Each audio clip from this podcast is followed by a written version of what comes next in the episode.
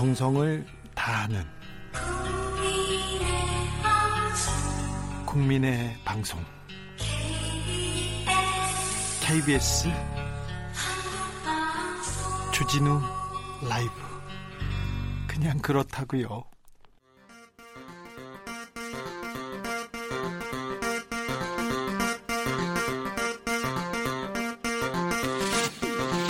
주진우 라이브.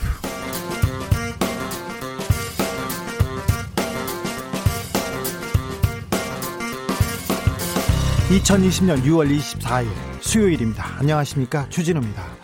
북한 김여정 제일 부부장의 연이은 말폭탄 이후 대남전단을 만들고 대남 확성기를 설치하는 등 한반도의 긴장감이 고조됐는데요.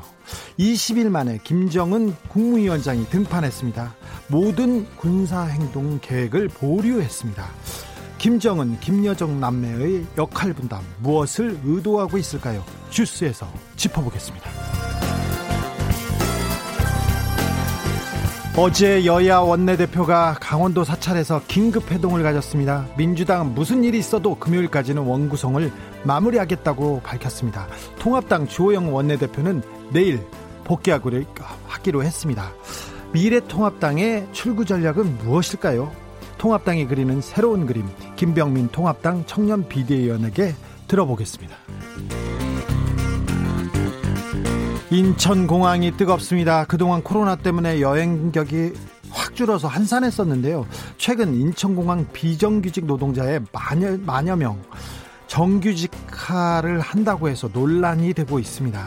인천공항 정규직 전환, 무엇이 팩트이고 무엇이 문제인지 황덕순 청와대 일자리 수석과 짚어보겠습니다. 나비처럼 날아 벌처럼 쏜다. 여기는 주진우 라이브입니다.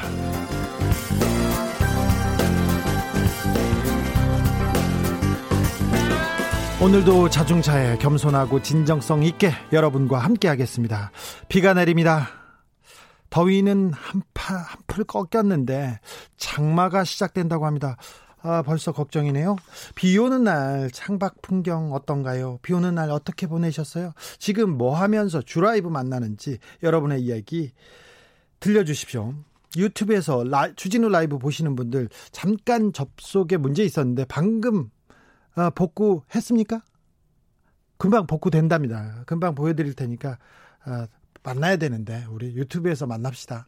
네, 콩으로 일단 들어주시고요. 유튜브에서도 금방 아, 금방 다시 만나겠습니다. 샵 구칠삼공, 짧은 문자 오십 원, 긴 문자는 백 원입니다. 콩으로 보내시면 무료입니다. 그럼 오늘 순서 시작하겠습니다.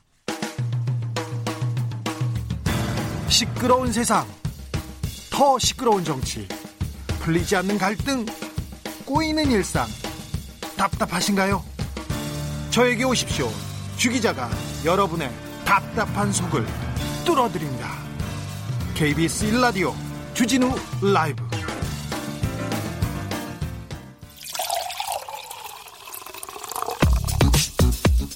진짜 중요한 뉴스만 쭉 뽑아냈습니다. 주 라이브가 뽑은 오늘의 뉴스 주스. 시사인 송지혜 기자, 안녕하세요. 네, 안녕하세요. 김정은 북한 국무위원장이 등장했습니다. 군사행동은 보류하기로 결정했어요. 김정은 북한 국무위원장이 드디어 공식 석상에 등장했습니다. 십칠일 만인데요. 김정은 위원장이 대남 군사행동 계획을 전격 보류하라고 지시한 겁니다. 예? 지난 십칠일에 북한군 총참모부가 금강산 관광지구와 개성공업지구에 군부대를 파견하고 비무장지대 민경초소에 병력을 배치하는가 하면 예? 접경지역 부근에서의 각종 군사훈련과 대남전단 살포하겠다, 이 네 가지 대남 군사행동 계획을 발표했습니다. 그래서 곧 행동할 것처럼 보였습니다. 엿새 만에 열린 중앙군사위에서 보류 결정이 난 겁니다. 예. 그동안 북한은 대남 확성기를 비무장지대 일대에 설치하면서 긴장을 높여왔는데요. 사흘 만인 오늘 확성기 방송시설을 모두 철거한 것으로 확인됐습니다. 노동신문은 연일 게재하던 대남 방송 기사도 싣지 않았습니다. 아, 그래요? 일단 아, 한숨, 한숨 넘긴 것 같은데... 음... 일단 철회가 아니라 보류라고 이렇게 얘기했어요. 언제 도발할지는 모르겠어요. 그렇습니다. 지금으로선 군사행동 계획을 보류하기로 한 거기 때문에 네. 이 결정한 배경이 사실 뭔지도 사실 알 수가 없습니다. 네.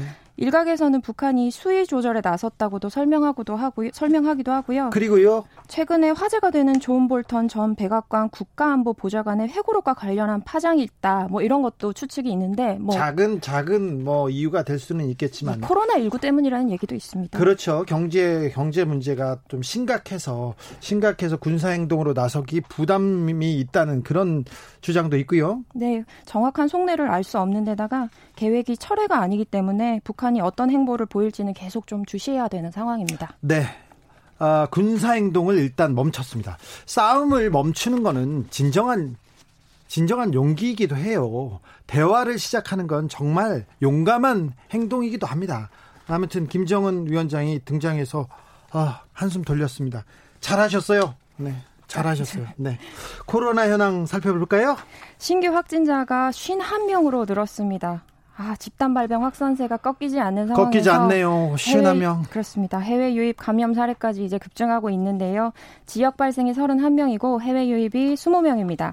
서울에서 십일 명, 경기도에서 오 명, 인천 삼 명 등 수도권에서만 십구 명이 나왔습니다. 수도권 계속 많이 나오고 있어요. 이게 서울 관악구 방문 판매업체 리치웨이발 확진자가 이백 명을 넘어섰습니다. 이게 네. N차 감염이라고 하던데요. 이태원 클럽발 감염 이후에 두 번째로 확진자가 많은 집단 감염 사례가 된 겁니다. 음, 세계적으로도 확진세가 꾹, 확진자가 그 줄어들지 않고 있습니다. 테니스 세계 랭킹 일 위 노박 조코비치도 코로나 확진자로 지금 어, 판명됐습니다. 음, 걱정이 커지고 있습니다. 오늘 오전에 정세균 국무총리가 코로나 이 차 대유행 대비해야 된다고 강조했습니다. 정부 서울청사에서 열린 중앙재난안전대책본부 회의에서 한 말인데요. 지역사회에서의 집단 감염이 계속되고 있어서 전문가들이 코로나십구의 이 차 대유행 가능성을 경고하고 있다고 말한 겁니다. 의료진의 피로도가 높아지고 의료자원의 부담도 커지고 있어요. 그래서 의료자원을 효율적으로 활용해서 언제 올지 모르는 이 차 유행에 대비를 해야 한다는 겁니다. 또 확진자 격리 해제의 기준을 개선하는 방안에 대해서도 논의했는데요. 현재 입퇴원 기준이 까다로운 편인데 이를 국제 기준 바탕으로 완화하겠다는 겁니다. 그 밖에 부산에 입항한 러시아 국적 선박에서 선원이 코로나십구에 감염된 사건이 있었잖아요. 예? 이 사태는 대표적인 사후약 방문 사례로 기록될 거라면서 방역 활동을 되돌아보는 계기로 삼아야 한다고 말했습니다. 네. 오늘부터는 승선 검역 실시하고요. 입항일 십사 일 이내에 하선한 선원은 검역 당국에 반드시 신고해야 합니다. 코로나 증상이 보이는 선원이 있는데도 이를 신고하지 않으면 입항 제한을 받거나 과태료를 내야 합니다. 다시 긴장의 끈을 조여야 할 때입니다. 코로나십구 확진세가 무섭습니다. 그러니까 조심하셔야 됩니다. 우린 손 잘 씻고 마스크 꼭 끼고 그리고 어, 불필요한 불필요 사람들 많이 있는 데서는 좀 가급적이면 피하자고요. 나중에 가자고요. 어제 저녁에 김태년 민주당 원내대표와 주호영 통합당 원내대표가 만났어요. 사찰로 찾아갔지요? 네, 다섯 시간 동안 이렇게 만났습니다. 네. 민주당 김태년 원내대표가 이제 화암사로 직접 찾아간 건데요. 여기는 주호영 통합당 원내대표가 칩거해온 곳입니다. 칩거하다가 다른 데로 옮긴 곳이죠. 맞습니다. 칩거 칩거를 거치, 거치고 거드... 거쳤죠. 예. 두 사람은 저녁 식사를 하고 차를 마시면서 국회 원구성 문제를 놓고 논의를 거쳤다고 합니다. 예? 그러나 별, 별다른 성과는 없었던 것으로 보이는데요. 오늘 김태년 원내대표는 어제 주호영 원내대표를 만나 허심탄회하게 대화를 나눴다면서 국회 정상화와 삼 차 추경안을 신속하게 처리할 것을 함께 인식했다 이렇게 말했습니다. 주호영 원내대표는 뭐라고 하더라 하, 했나요? 입장이 좀 많이 다릅니다. 예? 이 총을 겨누고 할래 말래 묻는 시기였다 이렇게 말을 했는데 여전히 법사위원장 자리를 돌려놓지 않을 거면 열여덟 개 상임위원장을 다 가져가라 이런 입장입니다. 강원도 절에서 다섯 시간이나 밥 먹고 차 먹으면서 말을 했는데 둘이 둘 간의 입장은 평행선, 평행선을 달리고 있네요. 주호영 원내대표 오늘 이제 서울로 복귀했고요. 방금 전 페이스북을 통해서 넘어진 그 땅을 딛고 다시 일어나겠습니다. 이렇게 글을 올렸는데 협상 과정에 대한 소회와 국회 복귀 계획을 밝혔습니다. 예. 내일 복귀, 복귀한다고 하죠. 네. 서울시가 경비 노동자 권리를 구제하는 대책을 발표했습니다. 이 최근에 강북의 한 아파트 경비원이 입주민의 폭행을 견디다 못해서 스스로 아이고. 목숨을 끊는 사건이 있었습니다. 연이어서 일어났어요. 그러면 구조적 문제죠. 그러니까 정부가 나서거나 이 서울시 그 지역 지자체에서 나서야죠. 그렇죠. 경비 노동자는 이제 거의 다 용역업체를 통한 간접 고용이잖아요. 예. 그리고 일 년 계약직입니다. 네. 고용 불안이 있고 여기다가 동대표와 입주민 관리소장의 이제 갑질 때문에 정신적 피해를 호소하는 분들도 많아요. 예. 서울시, 서울시가 공동주택관리규약 준칙에다가 경비노동자에 대한 부당한 업무 지시와 폭언, 폭행 등 괴롭힘 금지 규정을 신설했습니다. 이 규약을 위반하면 구청이 행정지도 등의 조치를 할 수 있습니다. 그래요? 아파트 경비노동자들이 스스로 권리를 지킬 수 있도록 아파트 경비노동자 공제조합 설립도 지원하고요. 아파트 경비노동자들이 이제 스스로 생활안정 대책을 마련할 수 있도록 방어권을 갖도록 하는 겁니다. 근데 실질적인 도움이 돼야 될 텐데 어, 좀 지켜보겠습니다. 그리고 저희가 이 어, 사건 관련해서는 끝까지 저희가 추적 보도를 하고 계속 알려드리겠습니다. 여기까지 할까요? 주스 송지혜 기자 함께했습니다. 감사합니다. 네, 고맙습니다. 일구이팔 님이 제가 워낙 소심해서요.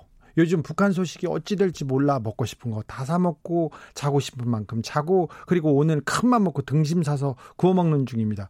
코로나 때문에 하, 내가 잘, 잘 먹고 잘 놀고 등심 구워 먹어요. 그런 사람들이 있었는데 북한 때문에 네, 계속 먹어야죠. 잘 잘하셨어요. 네, 잘하셨습니다. 교통정보센터로 갈까요? 김한나 씨.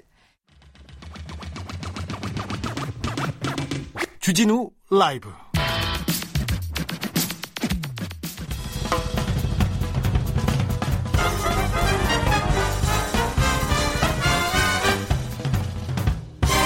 훅 인터뷰. 모두를 위한, 모두를 향한, 모두의 궁금증 훅 들어갑니다. 훅 인터뷰. 인천공항 비정규직 노동자들을 정규직화하겠다. 이천십칠 년 문재인 대통령이 취임 삼 일 만에 인천공항을 방문해서 공공부문 비정규직 제로화를 선언했습니다. 그리고 그 선언이 현실화되려고 합니다. 그런데 논란의 목소리가 큽니다. 정규직도 비정규직도 모두 불만이다. 특별히 취업 준비생들이 단단히 뿔났다. 이런 얘기가 나오는데 이게 무슨 일인지 들여다보겠습니다. 일자리 전도사 그리고 주진우 라이브의 일자리 대변인이기도 합니다. 황덕순 청와대 일자리 수석 오셨습니다. 안녕하세요. 네, 안녕하십니까. 네, 어, 뜨겁네요. 인천공항공사 보안검색요원 천구백여 명을 정규직화하기로 했는데 후폭풍이 몰아쳤어요. 어, 이거 비정규직을 정규직화한다, 순차적으로 하겠다 이렇게 얘기했는데 이게 뭐가 문제인 거죠?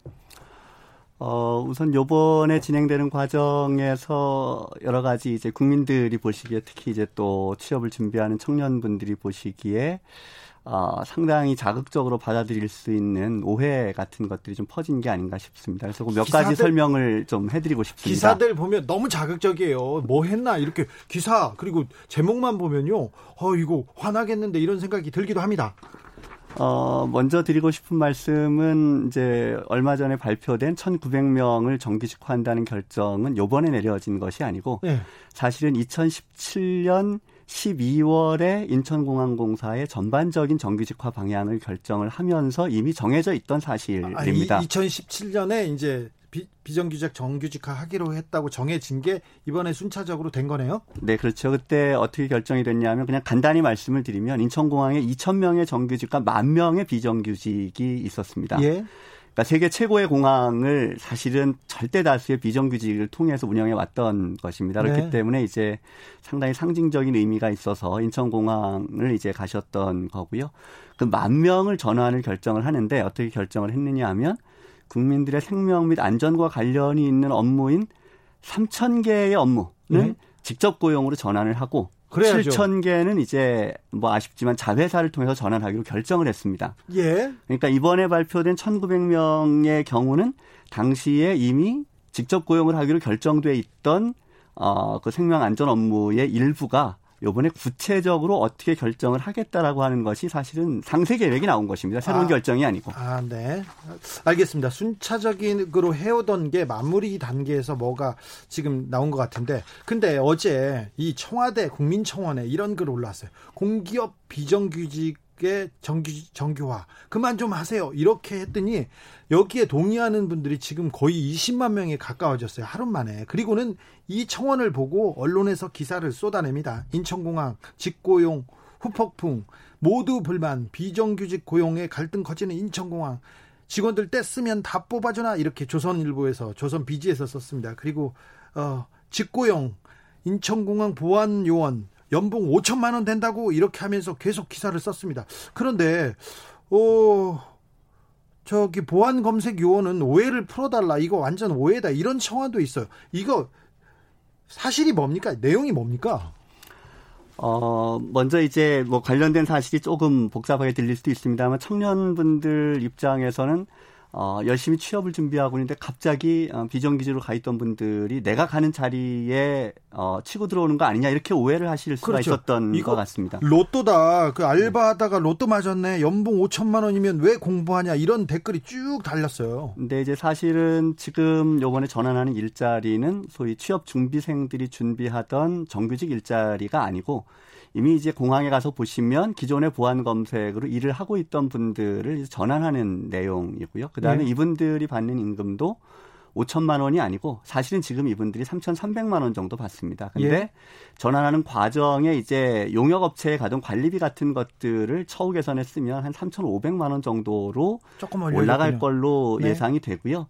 어, 그렇기 때문에 이분들 일자리가 기존 청년들의 일자리를 뺏는 것은 아닙니다. 그리고 혹시 또 여러분들이 오해를 하시는 게 어, 비정규직을 정규직으로 전환하면 정규직을 못 뽑는 거 아니냐, 이런 얘기를 많이 하십니다. 네, 그런 생각하죠.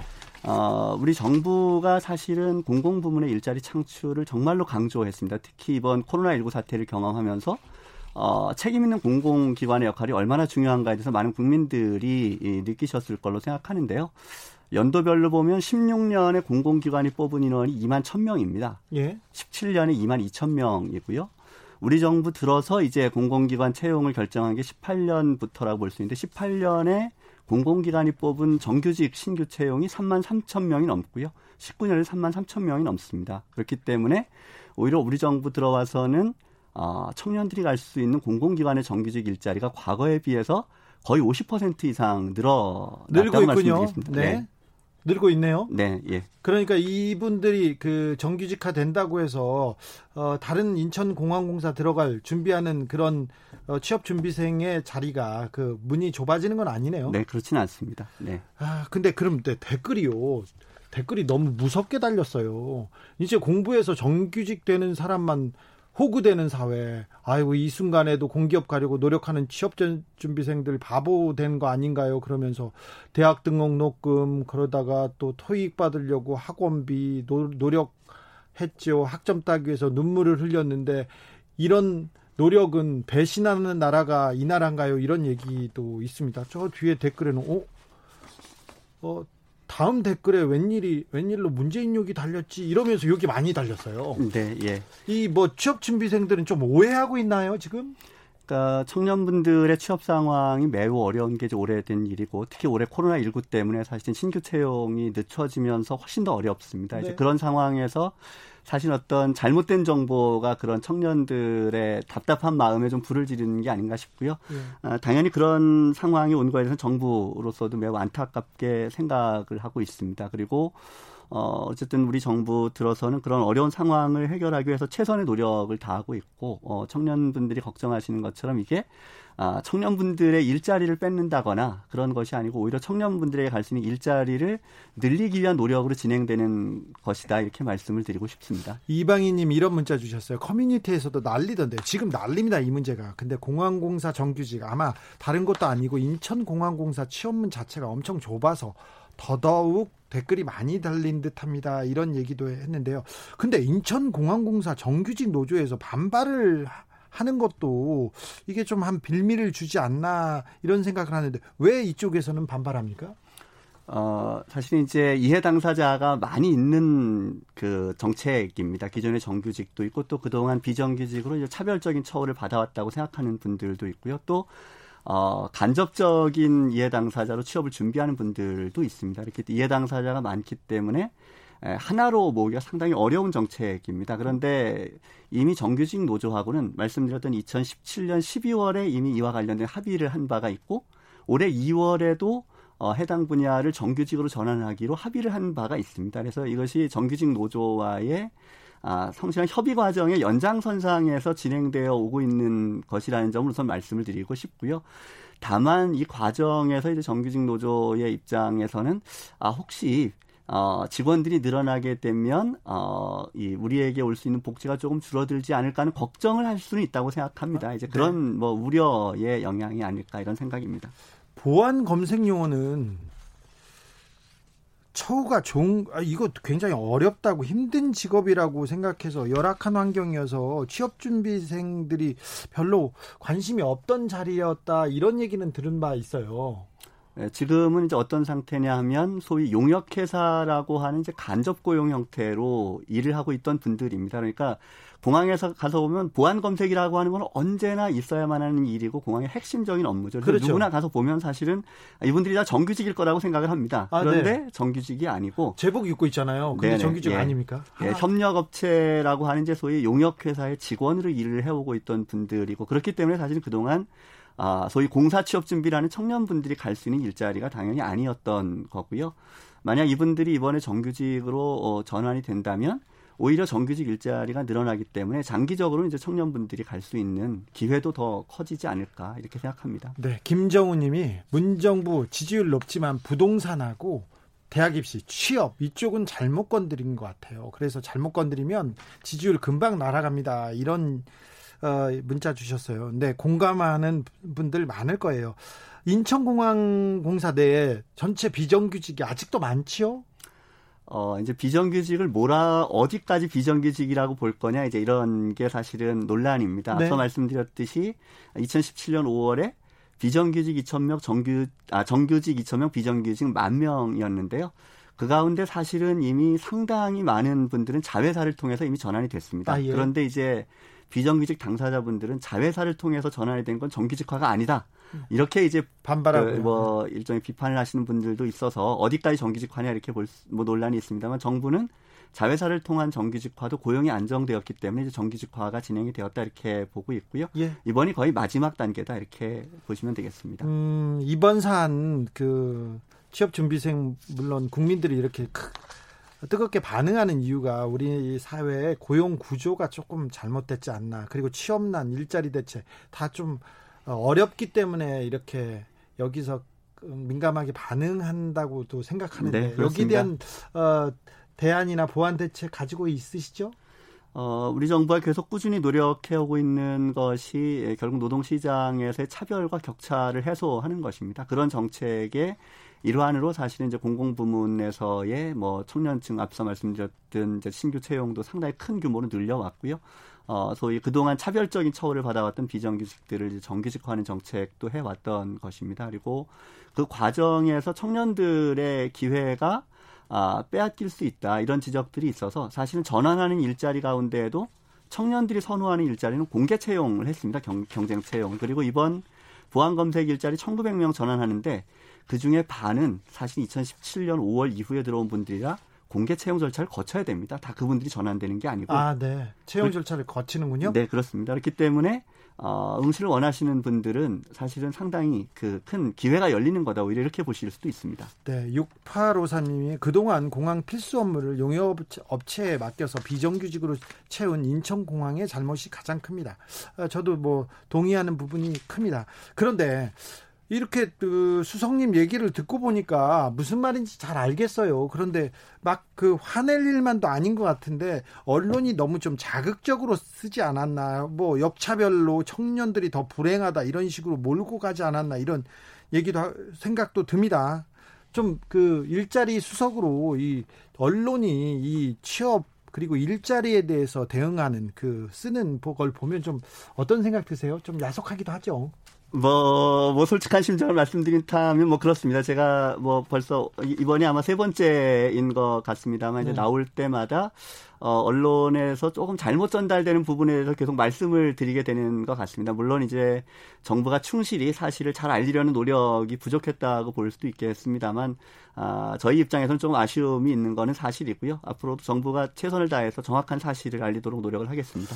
정규직으로 전환돼야 됩니다. 비정규직에서 정규직으로 전환이 돼야 된다고 생각하는 사람입니다. 저는요. 그런데 어, 이 정부에서 정규직 전환을 목표로 뭐 목표 달성을 위해서 좀 전환 과정이 약간 좀 자회사 만들거나 약간 그 일자리 질이 좀 떨어진다던가 이래서 졸속으로 처리됐다면 이건 또 문제인데요. 그렇진 않나요?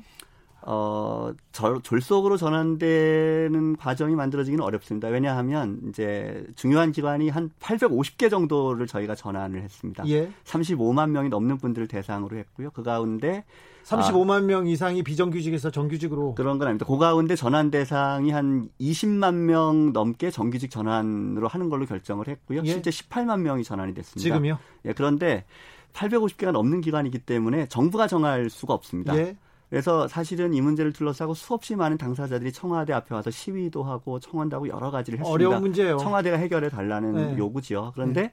사실은 정부가 결정할 수 없기 때문에 각각의 기관에서 노하고 사하고 전문가가 모여서 결정을 하도록 했습니다. 네. 노사 전문가의 상당히 오랜 협의를 거쳐서 결정을 했기 때문에 네.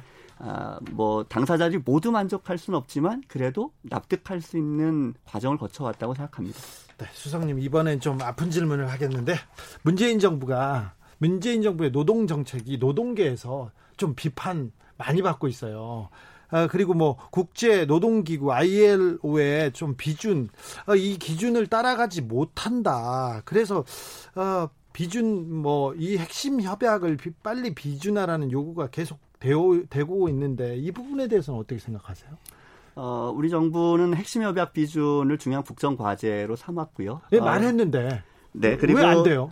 어, 그리고 경산의의를 통해서 어, 협약 비준을 위한 당사자들 노와 사 그리고 정부와 협의를 계속 진행을 했습니다. 그런데 잘 아시겠습니다만 노동 문제라는 게 노와 사와 이해가 일치하기가 어렵기 때문에 네. 이걸 중재하는 공익위원들의 안을 기초로 해서 정부는 이미 입법안도 만들고 협약 비준안도 국회에 보냈습니다. 국회가 또 문제군요. 이십 대 국회 국회를 보냈고요. 이천십구년 시월에 보냈으니까. 그런데 사실은 이십 대 국회에서 어, 여와 야 사이에 특히 이제 야당의 반대로 통과가 되지 못했고요. 어제 사실은 국무회의를 통해서 이십 대 국회에 올렸던 법안과 동일한 법안을 다시 낸 것입니다. 지금 이십일대 국회예요. 네, 그리고 비준안도 다시 낼 거고요. 그렇게 해서 어, 그런 입법이 마무리되고 비준안이 통과가 되면 당연히 국제노동 기준에 맞는 협약 비준을 하게 될 겁니다. 그러면 청와대 앞에 가가지고 지금 시위 농성하시는 분들은 사실 국회 앞으로 가셔야 되는 분들이 많네요. 뭐 저희 생각에는 그렇습니다만 뭐 그분들은 그래도 어 청와대에 뭐 본인들의 목소리를 전달하시기 위해서 온 거라고 생각을 합니다. 요즘은 코로나십구 때문에는 잘 오시긴 좀 어렵습니다. 많은 분들이 오시기는. 네. 아무튼 불균형, 불합리, 우리 사회에 만연된 이런 일들을 이게 바로 잡을 때 일자리 고용이 굉장히 중요하지 않습니까? 네.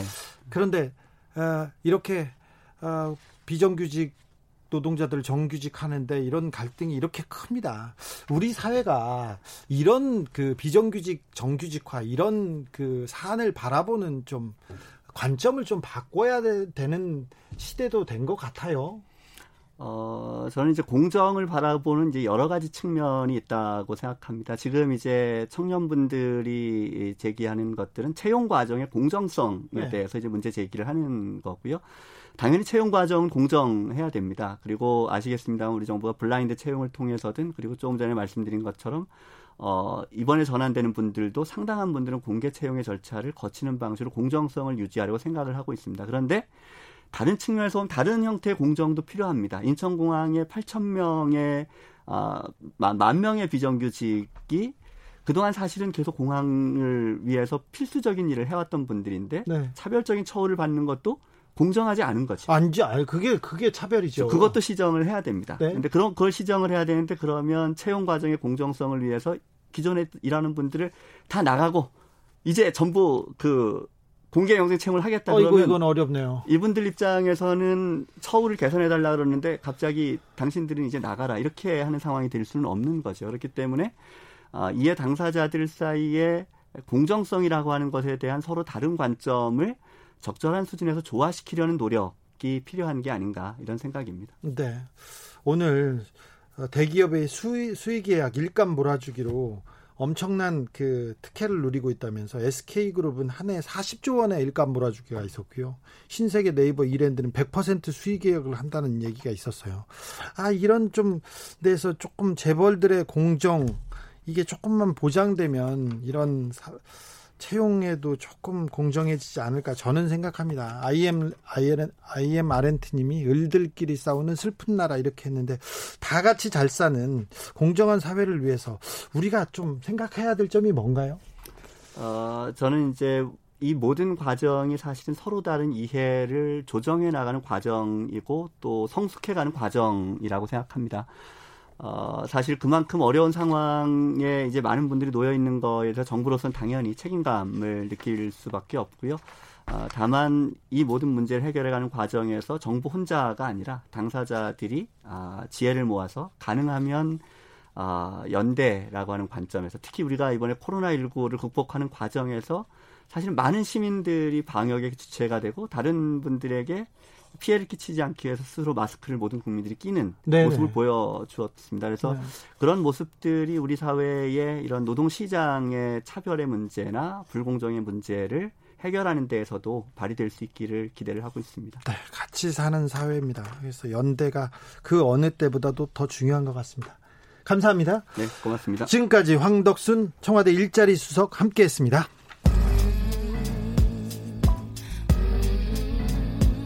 나비처럼 날아 벌처럼 쏜다. 주진우 라이브.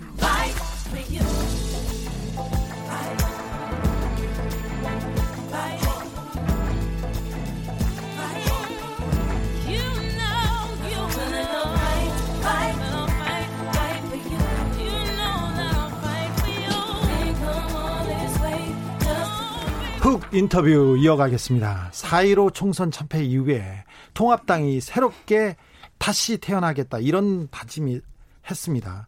다시 태어난 거 엄청 어려운데, 그러기 위해서 통합당에게 필요한 것은 무엇일까요? 당대표도 없고 원내대표도 없고 이제 온답니다. 대선 주자도 없고. 하지만 통합당의 달, 통합당이 달라진다고 합니다. 어떻게 달라질 것인지 들여다보겠습니다. 김병민 미래통합당 비상대책위원, 어서 오세요. 네, 안녕하세요. 반갑습니다. 반갑습니다. 네, 네. 정치평론가로 활동하다가 총선에 나섰어요. 네, 네. 맞습니다. 실, 이게 필드에서 뛰어보니까, 네, 선수로 뛰니까 힘들죠? 한 열 배는 더 어렵던데요. 그래요? 우리 기자님도 한번 필드에서 뛰어. 아니요, 아니요. 저는 아니고요. 저는 아니고. 근데 뛰어보시면, 네, 이렇게 스튜디오에 앉아있는 게 참 행복하구나라는 생각이 여러 번 들었습니다. 저는 스튜디오도 잘 못해가지고 아, 힘들어요. 근데 그거 하나 물어볼게요. 네. 낙선, 이게. 네. 이렇게 낙선, 이게 확정되면, 네, 굉장히 충격이 크죠. 어, 충격이 큰데요. 이번 선거 같은 경우는 한 사전투표를 하기 전 한 일주일에서 열흘 정도 상간 때부터 사실 당이 굉장히 어려운 상황으로 진행이 됐거든요. 네. 그러다 보니까 왜 사람이 이제 어느 정도 충격을 좀 예방하기 위해서 나름대로 마음의 준비를 조금 하고 있었던 터라 뭐 아무튼 충격은 컸습니다. 네. 네.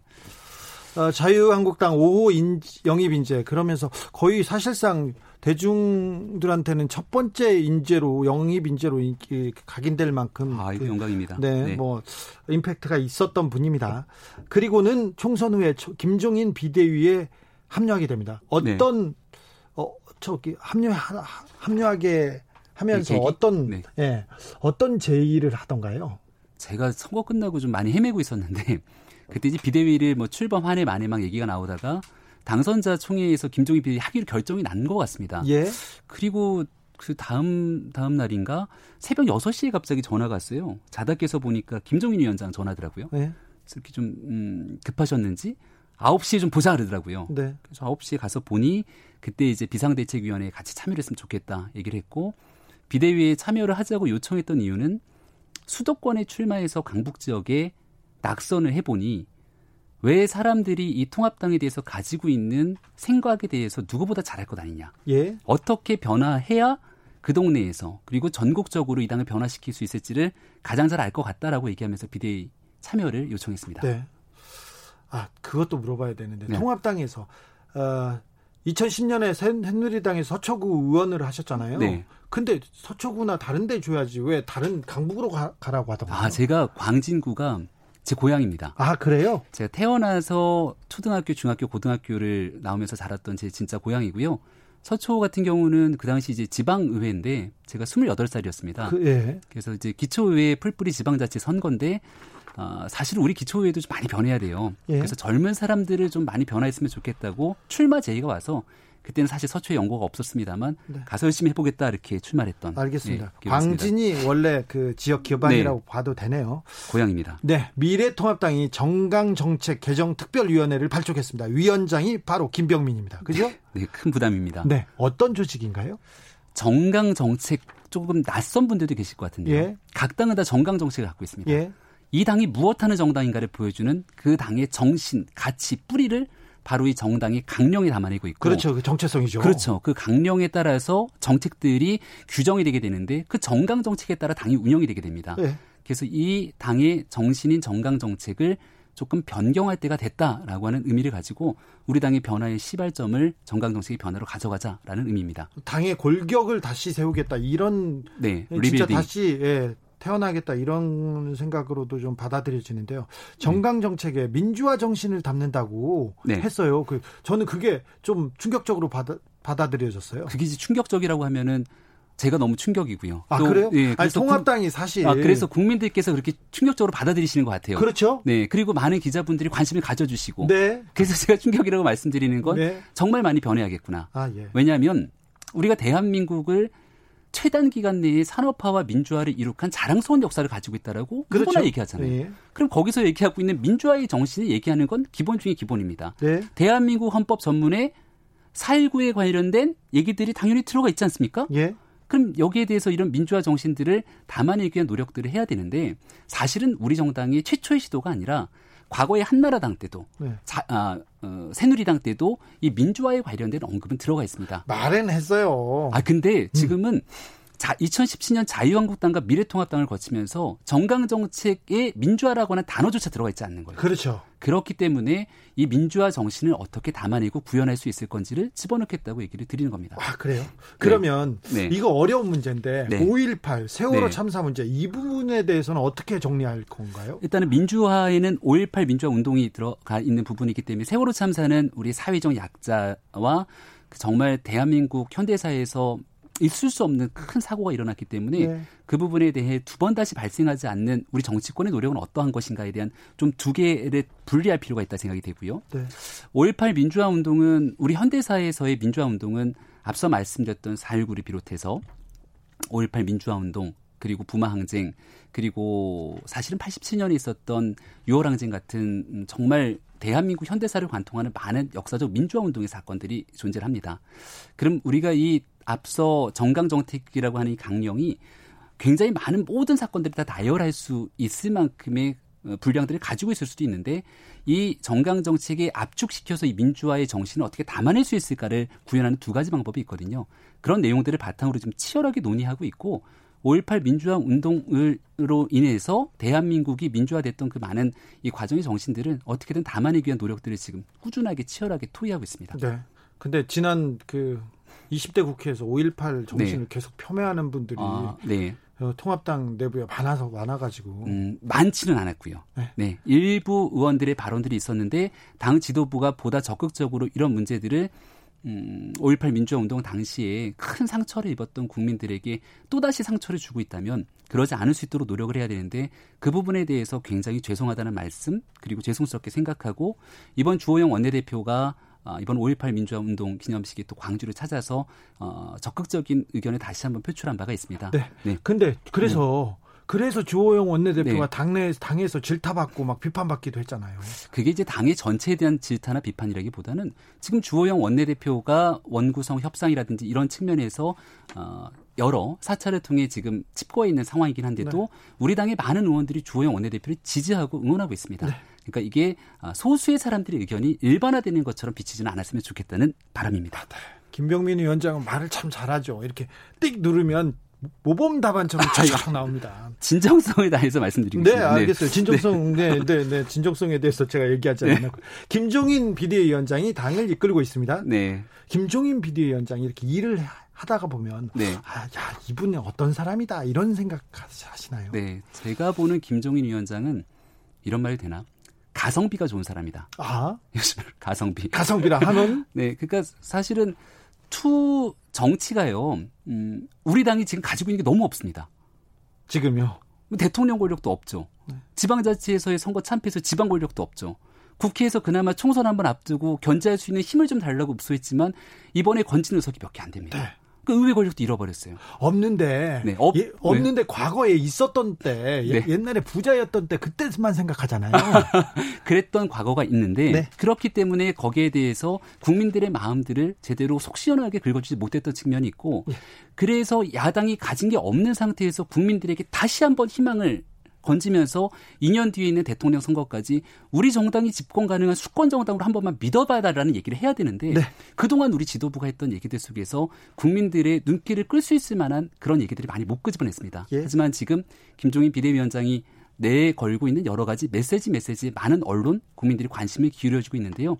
그만큼 가성비가 좋은 이 일당 백의 역할을 하기 위해서 야권이 최선의 노력을 다하고 있다는 말씀도 드립니다. 네, 아, 내일 주호영 어, 원내대표는 네. 돌아오죠? 오죠. 예, 돌아오고 온다고, 온다고 했습니다. 그리고 그 국회, 비대위에 올 것 같습니다. 비대위에 올 것 같습니다. 네. 국회 안으로 들어와서 활동합니까 이제? 이제는 들어와서 활동을 당연히 좀 해야겠다라고 하는 의원들의 의견들이 좀 모이고 있는 상황인 것 같고요. 예. 다만 지금 뭐 첨예하게 갈등을 빚고 있는 상임위원장 배분 문제에 대해서는 주호영 원내대표 그리고 우리 당의 의원들이 이런 방식으로 일방적인 상임위원까지 다 배분하는 상태 속에서. 상임위원장 그거 몇 개 우리 연연하지 않겠다. 가지고 싶으면 다 가져가라. 우리는 대신 정말 국민들을 위해서 일하겠다라고 하는 의견들, 입장들을 계속 분명하게 내고 있는 상황입니다. 네. 민경욱 전 의원이 말씀하셨던, 음. 주장하셨던 음. 부정선거 의혹에 대해서는 비대위에서는 어떤 의견입니까? 현재까지는 부정선거에 대해서 지금 우리 당내 의원들이라든지 당내 여론들에서 막 부정선거 문제를 제기하거나 이게 뜨거운 사회적 이슈로 가고 있지는 않습니다. 그렇기 때문에 지금 현재 비대위에서는 부정선거 얘기를 하고 있지는 않습니다. 아, 그렇습니까? 네. 비대위, 비대위에서 이런 얘기 많이 나올 거예요. 그리고 또 김병민 위원장이 또 젊지 않습니까? 우리 당이 청년들한테 특별히 인기가 없다. 이 청년들의 마음을 어떻게 살 것인가, 어떻게 가져올 것인가 이런 네. 방안도 비대위에 특별히 위원장님한테 네. 많이 물어볼 것 같은데요. 음, 저희 당에 이제 비대위원들이 저 말고도 두 명이 더 있는데요. 네. 이 두 명의 위원들이 청년들의 마음을 다잡기 위한 여러 가지 노력을 하고 있고 일단은 청년들의 삶과 일상을 같이 공감하는 정당으로 가기 위한 노력이 시급합니다. 그래서 김종인 비대위에서 아마 제일 먼저 끄집어냈던 게 코로나 이후로 우리 대학생들이 제대로 수업 한번 들어보지 못했는데 등록금 내고 있는 그 어려움에 대해서 제일 먼저 이야기를 끄집어내기도 했었습니다. 네. 그래서 대학생들, 청년, 이게 이십 대, 삼십 대, 사십 대 초반이 갖고 있는 고민들 생각이 다 다르거든요. 네. 여기에 적극적으로 공감할 수 있는 정당으로 나아가기 위한 노력을 하고 있습니다. 예전에도 네. 한나라당, 음. 뭐 새누리당, 뭐 신한국당 그때도 청년들이 가끔 등장했어요. 그래서 우리 당을 개혁하겠다, 청년들의 마음을 가져오겠다 이렇게 네. 얘기했는데 그분들이 아, 목소리를 내자마자 사라졌어요. 당내에서는. 근데 네. 이번에는 좀 다를까요? 목소리를 내고 안 사라지고 오래 버티고 있는 이준석 뭐 우리 위원 같은 경우도 있고, 네, 네. 이번 같은 경우도 당의 체질 뿌리를 완전히 좀 변화시키려고 하는 시도들을 굉장히 많이 갖고 있습니다. 제가 꼭 드리고 싶은 얘기 하나는요. 우리가 어, 프랑스의 마크롱 그리고 어, 미국의 오바마 대통령, 그 캐나다의 트뤼도 총리처럼 젊은 정치인 지도자가 좀 나와야 되는 것 아니냐고 목 놓아서 얘기 많이 하지 않습니까? 그렇죠. 근데 목 놓아서 얘기를 하게 되는데 그럼 젊은 정치인들이 참여할 수 있는 공간과 기회를 꾸준하게 줘야 되거든요. 예. 근데 그동안 그런 기회를 사실은 저희 통합당뿐 아니라 민주당에서도 많은 기회를 청년들에게 주지를 못했던 정치적 어려움이 그럼요. 있습니다. 그래서 그럼요. 그 부분들을 확실하게 개혁하고자 이번에 비대위에서 많은 노력을 하고 있으니까 이번만큼은 좀 믿고 지켜봐 주셔도 좋을 것 같다는 말씀드립니다. 아무튼 김병민 위원장 젊은 보수로 앞으로 많은 역할 기대됩니다. 어떤 네. 계획이신지. 일단은 수권 가능한 정당을 가야겠죠. 제가 요즘 많이 보는 책이요. 어, 이천십이 년도 대통령 선거에 패배하고 나서 민주당 의원들 그리고 민주당에 관계된 수많은 사람들이 썼던 책입니다. 아, 엄청나게 자괴감에 빠져 계시더라고요. 네. 이, 이길 수 없는, 이기, 질 수 없는 선거를 졌다라고 하는 그런 자괴감. 그래서 우리는 무엇해야 되는가에 대한 처절한 반성, 고민, 앞으로의 과제들을 얘기하고 있는데 저희가 이번 총선을 거치면서 그런 여러 가지 무거운 숙제를 안고 있는 것 같습니다. 이 년 뒤 대통령 선거가 있는데 정말 국민들께 사랑받을 수 있는 정당으로 거듭나기 위해서 할 수 있는 모든 노력을 다하려고 합니다. 좀 사랑받으셔야 돼요. 좀 노력하셔야 돼요. 네. 네. 지진우 라이브에서 많이 좀 사랑해 주십시오. 공팔이오님이 행동으로 증명해 주시길 이렇게 아, 얘기했습니다. 네. 아, 오늘 말씀 감사했습니다. 고맙습니다. 지금까지 김병민 미래통합당 비상대책위원 함께했습니다.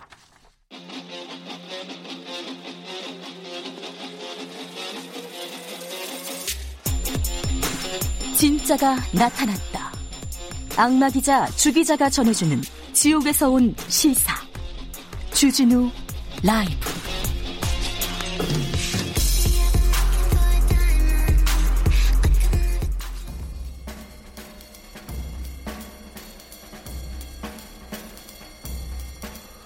느낌 가는 대로 그냥 고른 뉴스, 여의도 주필.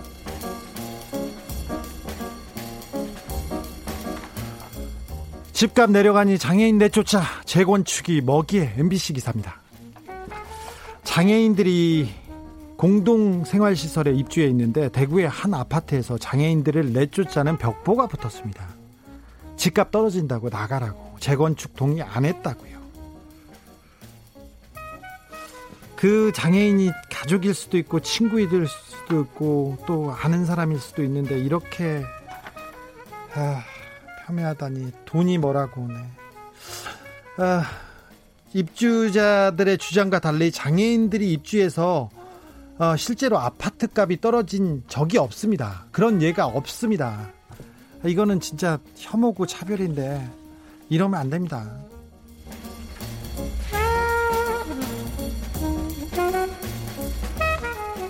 오세훈, 백종원 대선 후보론에 더 분발하겠다. 연합뉴스 기사인데요.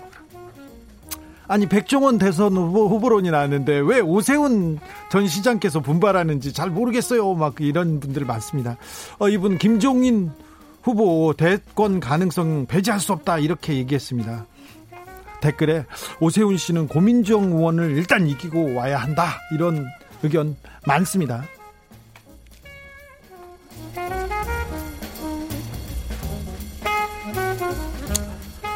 호기심인가 역마살인가 정착 못하는 반달 가슴곰 케이엠 오십삼. 연합뉴스 기사입니다. 이천십오년 일월에 태어나 그해 시월 지리산에 방사된 반달 가슴곰 수컷입니다. 케이엠 오십삼의 그 행동은 한마디로 상식 박히다. 이런 식으로 기사가 시작돼요. 저는 이름이 케이엠 오십삼이어가지고 이것도 좀 기분이 나빠요. 좀 이쁜 이름 많잖아요. 곰돌이, 곰식이, 곰철이, 곰표 괜찮잖아요.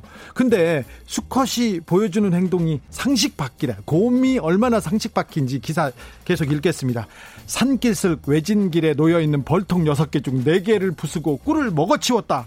곰이 꿀을 먹은 게 상식밖이래요. 네, 그냥 그럴 수 있어요. 그럴 수 있어. 네, 그럴 수 있어요. 그러면서 이 벌통을 먹고 나서 역막살이 도진 듯 다시 방랑길에 올랐다 이렇게 합니다. 이 곰은 콜럼버스 곰이래요. 신대륙을 찾아 헤매듯이 막 헤맨다고요. 어, 이 곰이 이천십팔년에 고속버스에 치여가지고 앞발이 부러지는 상처를 입기도 했답니다. 그러면서 자꾸 한 동네에 안 있고 자꾸 돌아다닌다면서 이렇게 기사를 썼는데요. 네. 지금껏 지리산에 방사된 반달 가슴곰은, 고수, 가, 가슴곰은 육십구 마리랍니다. 육십구 마리. 댓글이 재밌습니다. 아, 응원해. 즐겁게 잘 살고 있는 거 맞지? 방랑시인 곰삿갓. 민가에 내려가지 말고 차 조심하고 정착해서 안전하게 잘 살았으면 좋겠어. 얘기합니다. 우리 어, 케이엠 오십삼, 우리 반달 가슴곰이 상식 밖에 행동을 하더라도 우리가 예뻐해 주자고요. 곰이잖아요. 곰. 곰삿갓. 네.